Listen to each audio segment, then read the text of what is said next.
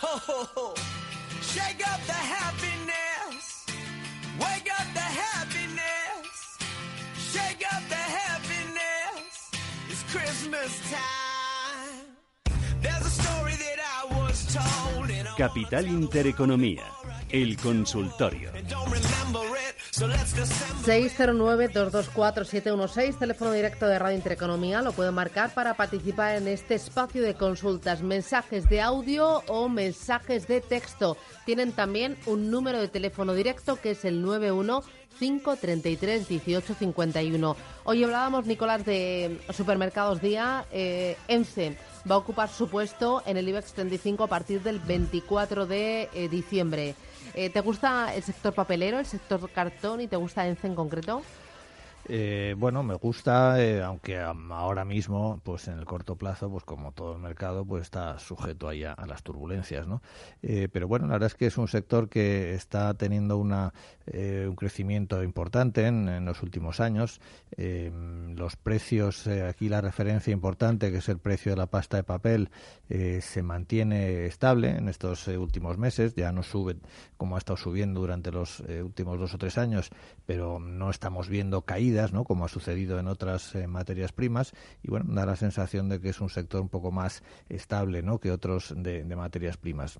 La corrección que ha tenido ENCE eh, a esta zona de los 5 euros, digamos que técnicamente era un poco la, corrección eh, esperable y lógica después de una subida muy intensa en, est- en, dos tres años y lo único que falta ahora ver bueno pues ver un poco que, que se produce esa estabilización ver que el conjunto del mercado eh, pues eh, se estabiliza para mm, volver a confiar ¿no? en, en una nueva en un nuevo ciclo alcista Ujú. Eh, Vamos con José Ignacio. Sí, José Ignacio, buenos días. Hola, buenos días. ¿Qué tal? ¿Cómo le va? Pues con mucha niebla, mucho Mm. constipado. Qué lástima. ¿Y su cartera más constipada que usted o menos? Bueno, no, yo no me quejo. Ah, vale, vale, no se Nunca. queja. Vale, me encanta. me Mire, encanta. quería saber por Iberdrola para entrar y CaixaBank, si me puede dar soportes, si es que los tienen. Muy bien. ¿Algo más? No, nada más. Darle las gracias a usted por su amabilidad. Nada, usted encantada. Hasta pronto, Gracias. José Ignacio. Gracias. Mm, Vamos a ver, eh, eh, Iberdrola. eh, digamos que tiene un primer un soporte de corto plazo eh, en 6.40 eh, aproximadamente, ¿no? Ahora, desde los de los pocos valores que en estas últimas semanas pues tiene un, un cierto tono alcista eh, los valores defensivos eh, como Iberdrola son los únicos ¿no? que lógicamente se, han mantenido más o menos bien en, en medio de esta tormenta y bueno pues eh, en esa zona 640 sería el primer soporte de, corto plazo en principio eh, no debería perderlo y mientras no lo pierda pues seguimos esperando nuevos avances hacia la zona de los 7 euros que es donde tiene también su principal resistencia de, corto plazo. El caso de los bancos, pues lógicamente es diferente, ¿no? Ahí ya la tendencia bajista es más acusada en el corto plazo, aunque quizás pues CaixaBank es el que eh, mejor ha resistido, ¿no? También en, estas últimas semanas. Eh, CaixaBank está cerca, ¿no? De lo que es eh, su, su zona de soporte importante, en torno a 320, 330, es decir, que está en principio en una zona mm, de soporte mientras no la pierda, ¿no? Es decir, que cualquier estrategia con CaixaBank eh, así de corto plazo, pues es, me pasaría por eh, situar un stop pues por debajo de, de 320 eh, aproximadamente y bueno, en niveles como el actual pues se puede se puede comprar, ¿no? Muy bien. Bonifacio, ¿qué tal? Buenos días. Hola, buenos días, Susana. Dígame. Pues nada, quería que me comentara lo de eso que no quiero usted comentar, lo de supermercados día. Eh, mi pregunta era, ¿qué diferencia hay de dejarlo caer si se pierde como el Banco Popular todo o si hace una ampliación en capital? Entonces, mi pregunta es, si se pierde todo, eh, ¿es mejor quedarse con las acciones o eso ya lo pierdes, ese papel ya no te vale para nada? Si hay alguna posibilidad de recuperar algo, es mi pregunta. ¿Qué diferencia hay de una cosa a la otra? No sé si me he explicado bien o no. Muy bien, muy bien, gracias. Me he entendido, ¿no? Sí, Ni- Nicolás. ¿qué Bueno, creo, creo que sí. Es decir, eh, el- si la, la cuestión es qué pasa si lleva a la quiebra. Es decir, en Popular lo que sucedió es que, eh, que la compañía se declaró en quiebra. ¿no? Eh, posteriormente a esa quiebra, mm, eh, el Banco Santander compró los restos, compró lo que quedaba ahí, digamos, por cero euros. Bueno, en ese caso, por un euro. Luego, lógicamente, los accionistas lo perdieron todo. Entonces, si Día, como consecuencia de todo este proceso, eh, pues acabase yendo a la, a la quiebra, pues se perdería todo. ¿eh? Ahí cuando una compañía quiebra, eh, se produce una, un proceso de, de liquidación. bueno, es decir, lo que, lo que se podría recuperar es, suponiendo que se fuese a ese proceso de, de quiebra y liquidación ordenada, pues se venderían los activos de Día, se pagarían las deudas y si queda algo de todo ese, de todo ese reparto, pues se entregaría a los accionistas, ¿no?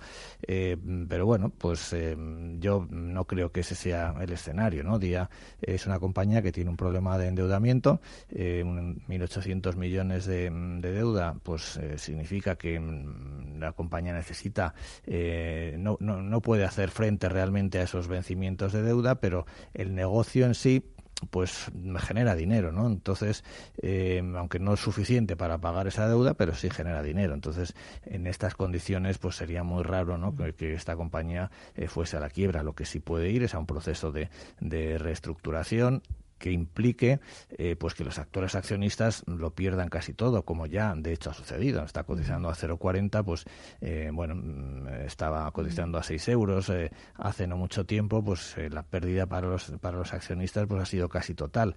Pero de ahí a desaparecer, pues hay, hay un trecho, ¿no? Entonces, mm, no, yo creo que simplemente pues el mercado mm, está poniendo en, en precio el riesgo, ¿no? De que, de que al final no pueda subsistir, ¿no? Pero yo creo que aquí lo que va a pasar, bueno, pues un de negociación entre el nuevo eh, accionista principal, los bancos, a ver si se puede llegar a un acuerdo de reestructurar eh, la deuda y que la compañía pues seguirá funcionando. Mm, José, ¿qué tal? Buenos días.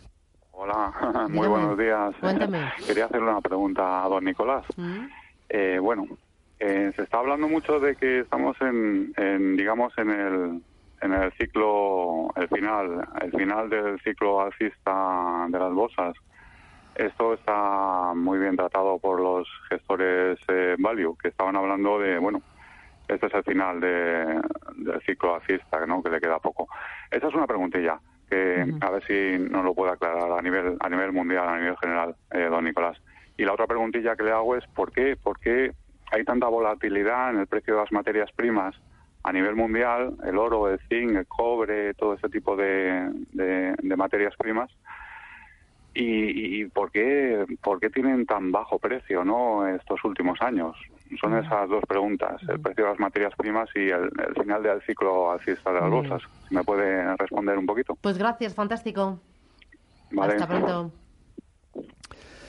Bueno, pues son preguntas difíciles, ¿no? Es decir, eh, las materias primas eh, dependen del juego de, la oferta y de la demanda. Es decir, eh, hay compañías mineras que se dedican a, extraer los, minerales y después pues hay una, una demanda en, el mercado pues en función de, la evolución de la economía y de los y de los cambios que en esta se producen, ¿no? entonces, digamos que durante los años 2000, 2007 hubo ahí un, un gran ciclo alcista en las materias primas, pues impulsado básicamente por China, ¿no? Es decir, aquí el, factor un poco fundamental pues para las materias primas fue mm, en general los emergentes, pero eh, en particular China, pues el, desarrollo tremendo que tuvieron sus economías en esos años impulsó los precios de las materias primas y hizo e hizo pensar que bueno pues que iba a haber en el futuro un, aumento de la demanda continuado, ¿no? Por gracias a China y los emergentes. Después vino la crisis y todas las cosas pues han desinflado, ¿no? Entonces ahora Estamos en un mundo en el que, eh, bueno, pues eh, ese balance oferta-demanda en las materias primas, pues ya no está eh, tan claro, ya no hay esas expectativas de que la demanda vaya a seguir aumentando y, entonces su precio, pues se muestra muy volátil, ¿no? Hemos alternado recuperaciones, recaídas y como telón de fondo, ya digo, un poco esas dudas sobre cuál es, cuál va a ser el, crecimiento futuro de la, de la demanda de las materias primas y, y en particular, pues eh, la, la, problemática de China, ¿no? Como, como ese factor fundamental. Después el ciclo alcista acabando. Eh, bueno, realmente es muy difícil ¿no? saber eh, cuándo va a acabar así un gran ciclo alcista y sobre todo pues eh, también eh, hay que ver a qué nos referimos con eso de que esté acabando un ciclo alcista ¿no? porque bueno, al final de un ciclo alcista puede ser que entremos en una corrección de un año o de, dos años o puede ser un gran desastre como lo que sucedió en el 2008-2009 entonces yo no veo ese, ese escenario de, de, gran final de un ciclo alcista, gran crisis, eso eh, No lo veo. ¿eh? Yo creo que estamos en algo más parecido a la 2015-16. Llevamos un año, un año y medio de corrección en las bolsas, pero no veo que esto vaya a, derivar ¿no? en una gran crisis financiera. Bueno, eh, lo que sí que dicen es que estamos en la fase más madura del ciclo, ¿no? Mm, pero la fase más madura del ciclo a lo mejor se resuelve aunque hay una pequeña recesión en Estados Unidos el año que viene o, el siguiente y, después la vida sigue. Es decir, es que hay, recesiones y hay recesiones. Y ahora tenemos el recuerdo de 2008 y nos creemos que, una recesión es eso, ¿no? Eh, eh, eso fue una gran recesión que sucede cada 50 o cada 100 años, ¿no? Recesiones hay muchas y algunas de y muchas de ellas no tienen un gran eh, impacto en el mercado, más allá de pues, correcciones del 15, del 20% y dos, tres, cuatro trimestres de recesión y, vuelta a empezar. Es decir, que, que también hay que perder un poquito de, miedo a eso, a lo que, significa una, una recesión o, una corrección en el mercado. Bueno, a ver si vuelta a empezar, pero ya volvemos a empezar el, el, eh, el consultorio después del boletín. Primero el boletín, luego el consultorio. Seguimos hasta las 10 y cuarto de la mañana. 91533 1851. Complementarias que se los puso Sarkozy, lo quitó Macron y Hollande hace, hace unos cuantos años y ahora vuelven de nuevo a quitar las, contribuciones sociales y los impuestos sobre las horas complementarias. Estas son medidas que pueden dar poder adquisitivo de manera inmediata a los, em, a los empleados. ¿no? Eh, y luego hay una medida, por ejemplo, que creo que es muy positiva, que es la posibilidad para las empresas que lo puedan de dar una prima de fin de año a sus empleados sin contribuciones sociales y sin impuestos.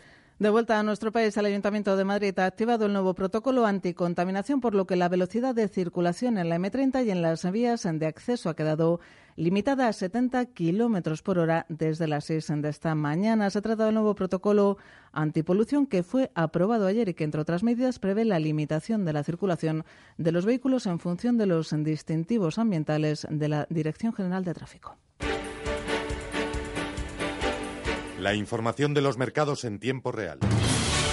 Las plazas europeas recogen las alzas ayer de Wall Street y operan hasta ahora en positivo. Así en estos momentos vemos al FT100 de Londres subir un 0,34%, París en repunto un 0,65%, la media del mercado el Eurostox 50 sube un 0,56%, el DAX alemán se revaloriza un 0,66%, mientras que el IBEX 35 camina con un repunte del 0,23%, se coloca en los 8.679 puntos. Dentro del IBEX 35 y con caídas del 18,43%, recibe los títulos de día su salida del IBEX 35. ENCE le sustituirá en el selectivo a partir del próximo 24 de diciembre. Entre tanto, y en positivo es CIA Automotive quien lidera los avances del IBEX 35, lo hace con un repunte del 2,35%. En el mercado de materias primas vemos caer tímidamente al barril de referencia en Europa. El Brent se deja un 0,17%, se coloca en los 59,87 dólares. Entre tanto, y en el mercado de divisas, el euro sube frente al dólar arriba un 0,25%, se compra y se vende a esta hora a 1,1379 dólares. Y hasta aquí las noticias. Más información en intereconomía.com.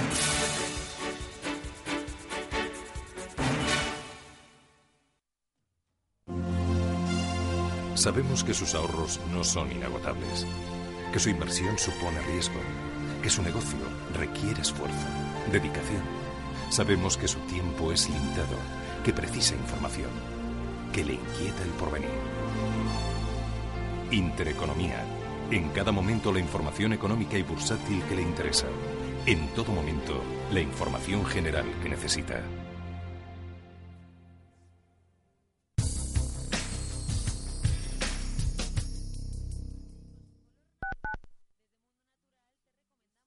¿Te gustaría que ayudásemos a tu negocio enviándote nuestros clientes? ¿Te gustaría además generar ingresos cuando tus clientes compren fuera de tu negocio? Te descubriremos cómo ayudando a tu empresa y premiando a tus clientes podrás generar ingresos adicionales. Consigue tu entrada para nuestro evento del 15 de diciembre en el Hotel Touch Madrid Airport. Accede a cashbackmadrid.com y reserva tu plaza. Entradas limitadas. Apúntate en cashbackmadrid.com C A S H B ackmadrid.com o llama al 606 77 43 76. Control Dental Europeo. Disfruta de tu sonrisa con nuestros implantes basales de carga inmediata, sin necesidad de injertos de hueso, incluso para pacientes con gran pérdida ósea. En Control Dental Europeo disfrutarás de tu prótesis fija definitiva al cabo de una a tres semanas, dependiendo del número de piezas a sustituir. Consulta diagnóstica gratuita. No esperes más. Control Dental Europeo. 91 575 3404. 30 años creando sonrisas. Desde 2002, el restaurante Asador Yumbe ofrece lo mejor de la cocina vasca en Madrid. La selección cuidada de los productos desde su origen y el trato cercano son señas de identidad de nuestro restaurante. En Iyumbe apostamos por una cocina en la que priman los sabores, basada en el producto de temporada y que mima al máximo la calidad de sus platos. Estamos en Madrid, en Paseo de la Castellana 172, en el 91 867 5902 y en La Moraleja, en Avenida de Bruselas 9, en el 91 490 1096. Restaurante Asador y Yumbe. Intereconomía les desea felices fiestas.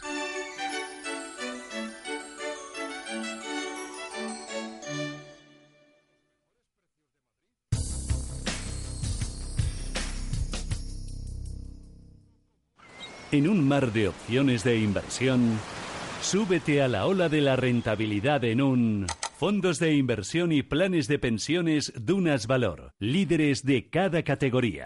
Gracias a la experiencia y la capacidad innovadora en la búsqueda de valor y gestión del riesgo del equipo de Inverseguros Gestión. Fondos de inversión y planes de pensiones Dunas Valor. Contrátalos en un dunascapital.com.